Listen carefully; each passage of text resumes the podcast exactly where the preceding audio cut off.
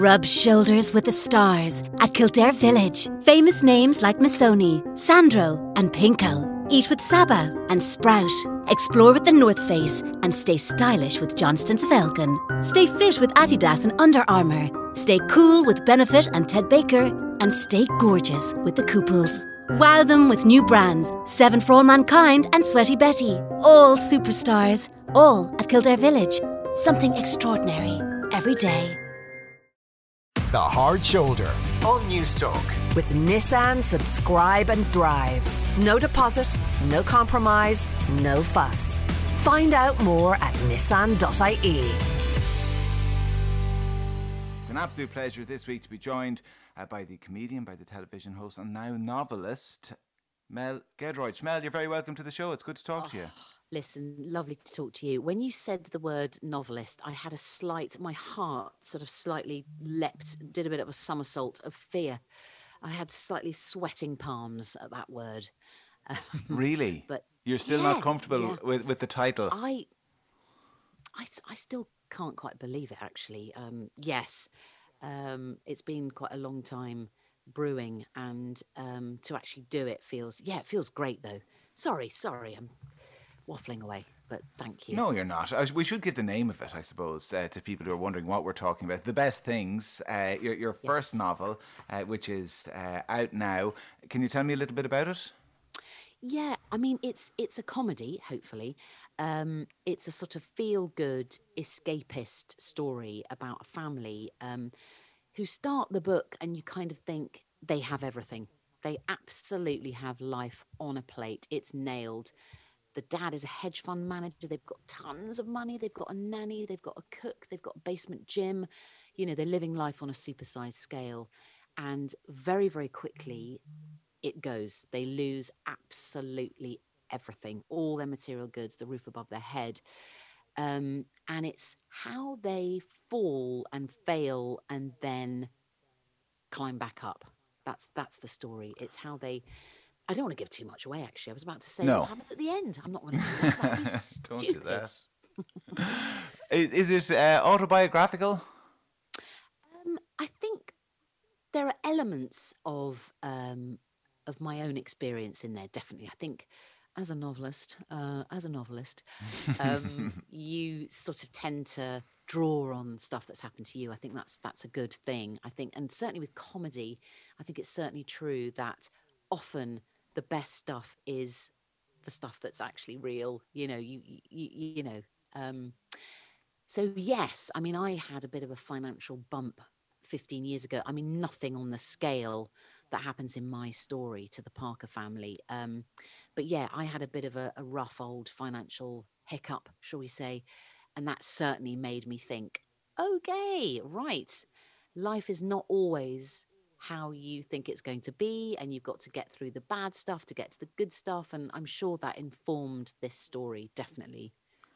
Uh, uh, people might, might be surprised to hear that about you know your own financial bump because 15 years ago uh, you know you, you you have been well established people would have known you and i suppose it's our perception maybe when we see people on tv screens you, you kind of have this idea you know that those people have made it you know they are quids in for life Oh, yes, no, absolutely. And listen, I'm not in any way weaving some awful sob story and saying, oh, my life is so difficult. You know, I mean, we all have ups and downs, don't we? We all have the kind of the good times and, and the bad times. I think if you're sort of, if you're in the bosom of, of Dame Showbiz, um, then it can be quite fickle.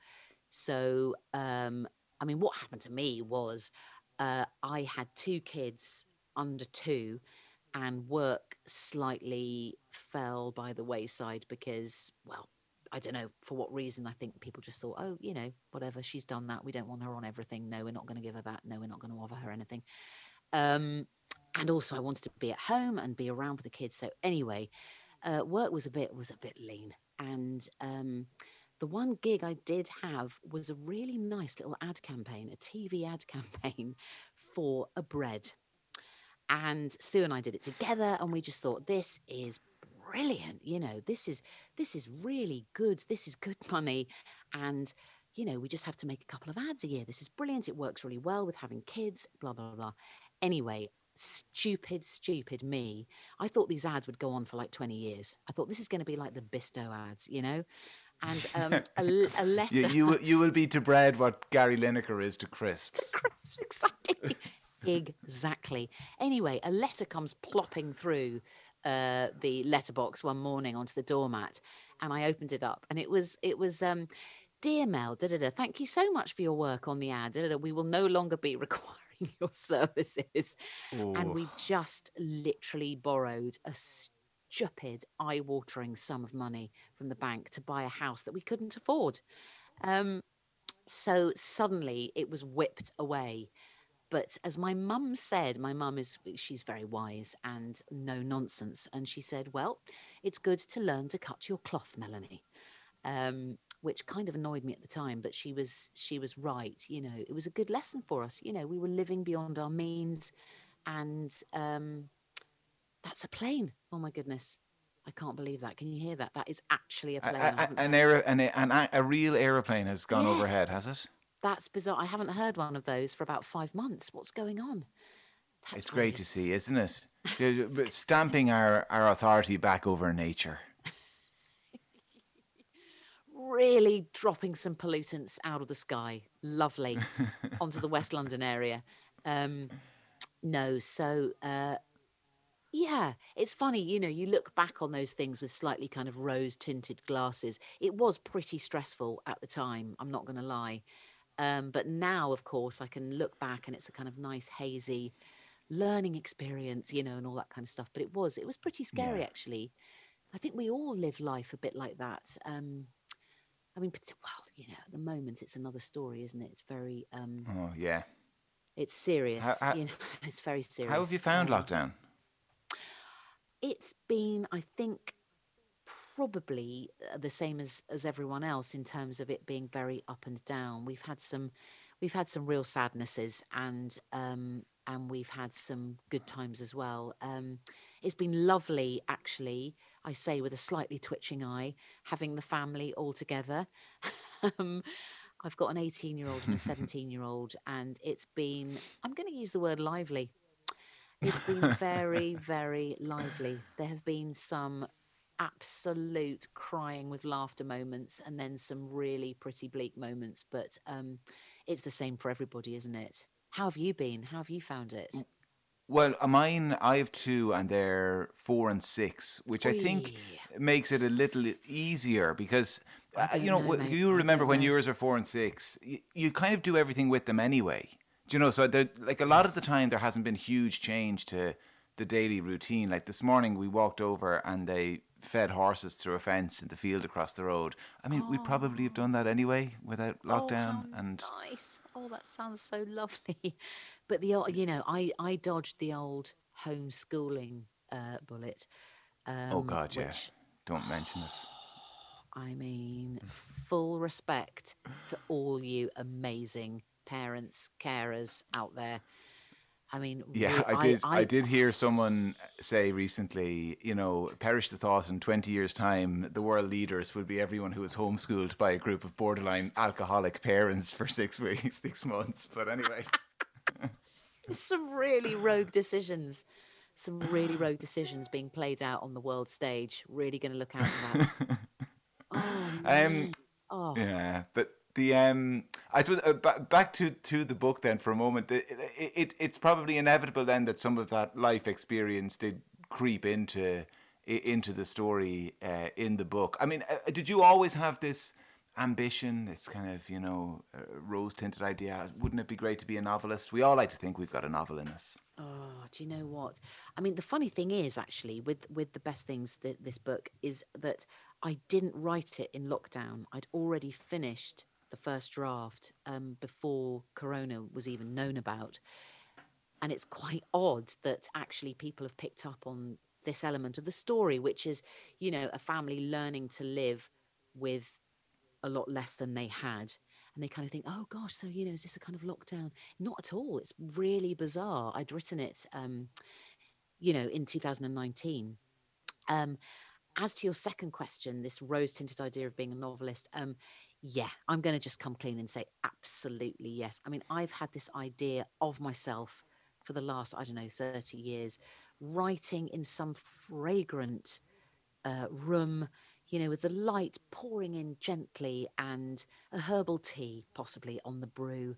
Um, and lots of books on all the shelves, you know, inspiring books on shelves around me, and some kind of orthopedic, some sort of orthopedic style chair that one perches on, or even maybe one stands up. I think Philip Pullman stands up when he writes, actually, you know, a kind of standy uppy desk, and you just kind of wander around having these incredible thoughts.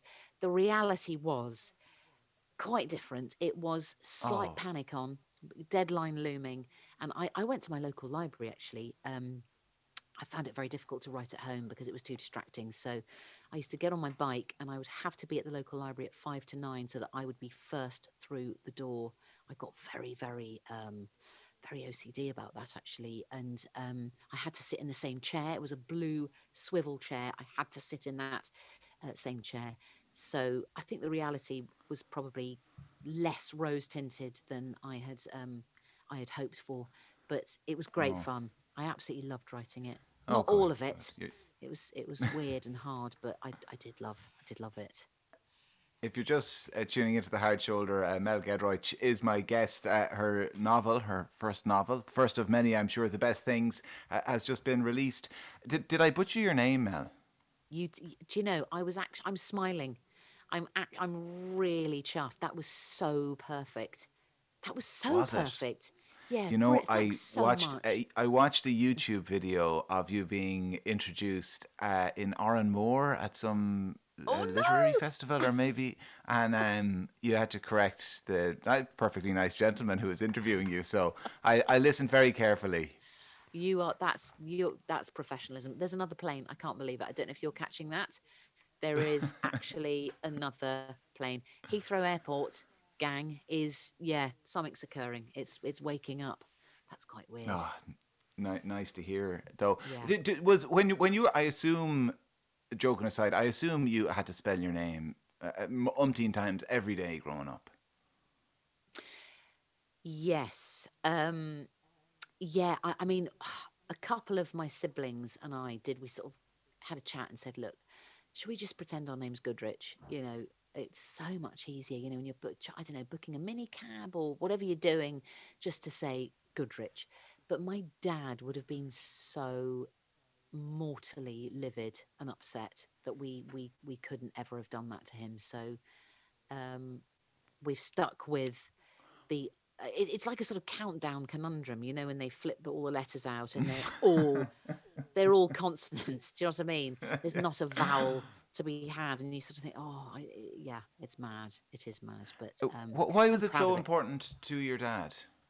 Well, I think um, he came to Britain uh, in 1947, having had a very, very crazily tough war, being sent to Siberia when he was 11 years old. Uh, which is obviously not the best childhood imaginable. And um, he came here when he was 17. Um, and I think he really had nothing. I mean, he had no material goods to speak of. He was in a sort of trainee Polish army uniform because he'd been training. Um, he never made it into the army because he was too young, but he was out in the Middle East. They'd escaped from Siberia and got into the Middle East. It's, it, he wrote a great book about it, actually. Um, and um, yeah, he basically came with nothing. And I think all he really had was his name um, and a kind of mad, totally fresh start in this new country. He didn't speak English. Um, so his name was everything. And I suppose he kind of passed that passed that down to us really. Um, oh, that's nice. It's nice yeah. to, that it, you know that that it meant so much to him. Uh, is that is it a, a part of your identity that you're conscious of? Is it something you know you're you, you, you yeah. actively kind of try to wear on your sleeve your identity yeah. from your dad or yeah very much so i mean it's something um, that i'm really proud of um, and it's funny actually as a novelist i'm going to say this now a lot now you've said it as a novelist um, I think when you are writing fiction, it's really important to be a bit of an observer. I mean, I've always done that ever since I started writing um, comedy with Sue. You know, you're observing, you're listening to people, you're you're making notes, uh, things that you find funny, you know, all that stuff. And somehow being half and half, you know, I've got half British, half Central European, Polish, Lithuanian. It's sort of, I don't know, you can you can dip between one and the other, and it sort of gives you leeway in a funny way to to observe. I think, um, if that makes any sense. I'm sort of, I never feel completely like I'm both feet in one camp. I think that's what it is, and that's quite nice. You feel like you're a you feel like you're a bit under the radar somehow. Um, Oh, yeah. yeah, I I really like it. I, it feels great having sort of these two different um, heritages. Um, yeah, it feels good actually. Feels good. Bit of a shame about the old. Uh, yeah. Anyway, we won't go into that, but the whole Europe thing is is a great sadness Yeah. to me. But um, Is it? yeah. Oh yeah, yeah, yeah. I'm I'm I'm actually thankful. Um, my my my dad um died um very soon after the the referendum um in Britain, and luckily was not around to see this mess that uh, we seem to be in. So I'm very thankful for that actually, because I think it would have really, really pained him because he felt very, very much, you know, a European part of Europe, a, a Brit as well by by um, you know, by uh, I've I've I've, I've literally got no vocabulary this morning, but uh, no, he felt very European, and I think it would have would have really, really worried him all this. But anyway, Yeah. Onwards and upwards, we've got to be hopeful, I suppose. Yeah, we, we do. Well, listen, you mentioned uh, Sue there. Any other projects on the horizon? Yeah, we're just actually about to start filming. Um, it's a show we do for Sky called Hitmen, and it's really fun. It's a comedy, and we play two hitmen. Um, very obviously middle-aged women, perimenopausal, uh, but hitmen nonetheless. And we're just about to do series two of that. So it's oh, we've waited quite a long time. It's been delayed a few times because of Corona. So um, we are finally starting uh, to film. So it just feels really exciting, and we love doing projects together. We do a lot of stuff on our own, but it's always a treat to kind of come back together and do something. Um, you know, especially if it's a comedy, it's just ah great Yeah. fun. So I feel And- very lucky. You've another novel in you as well, don't you?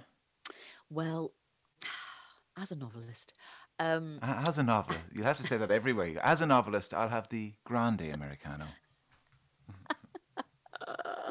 oh no, I mustn't become that awful person that wears a pashmina and glasses on chains. I really mustn't. Note to self. Note to self. Um, no, I the best things is set in Leatherhead, which is where I grew up the first eleven years of my life, and my ambition has always been to put Leatherhead on the literary map, and I want to write a Leatherhead trilogy. That's the plan. So it's not going to be the same cast of characters necessarily, um, and it won't necessarily be a domestic setting next time. It'll be something else. But I want to write three stories that are set in Leatherhead. That's the plan. So let's see if that comes to fruition. All right. Uh, well, we, so. we wish you the uh, best of luck with them, and the best of luck with the with the first novel. Thank you so, so much. It's been really lovely to talk to you. Thank you.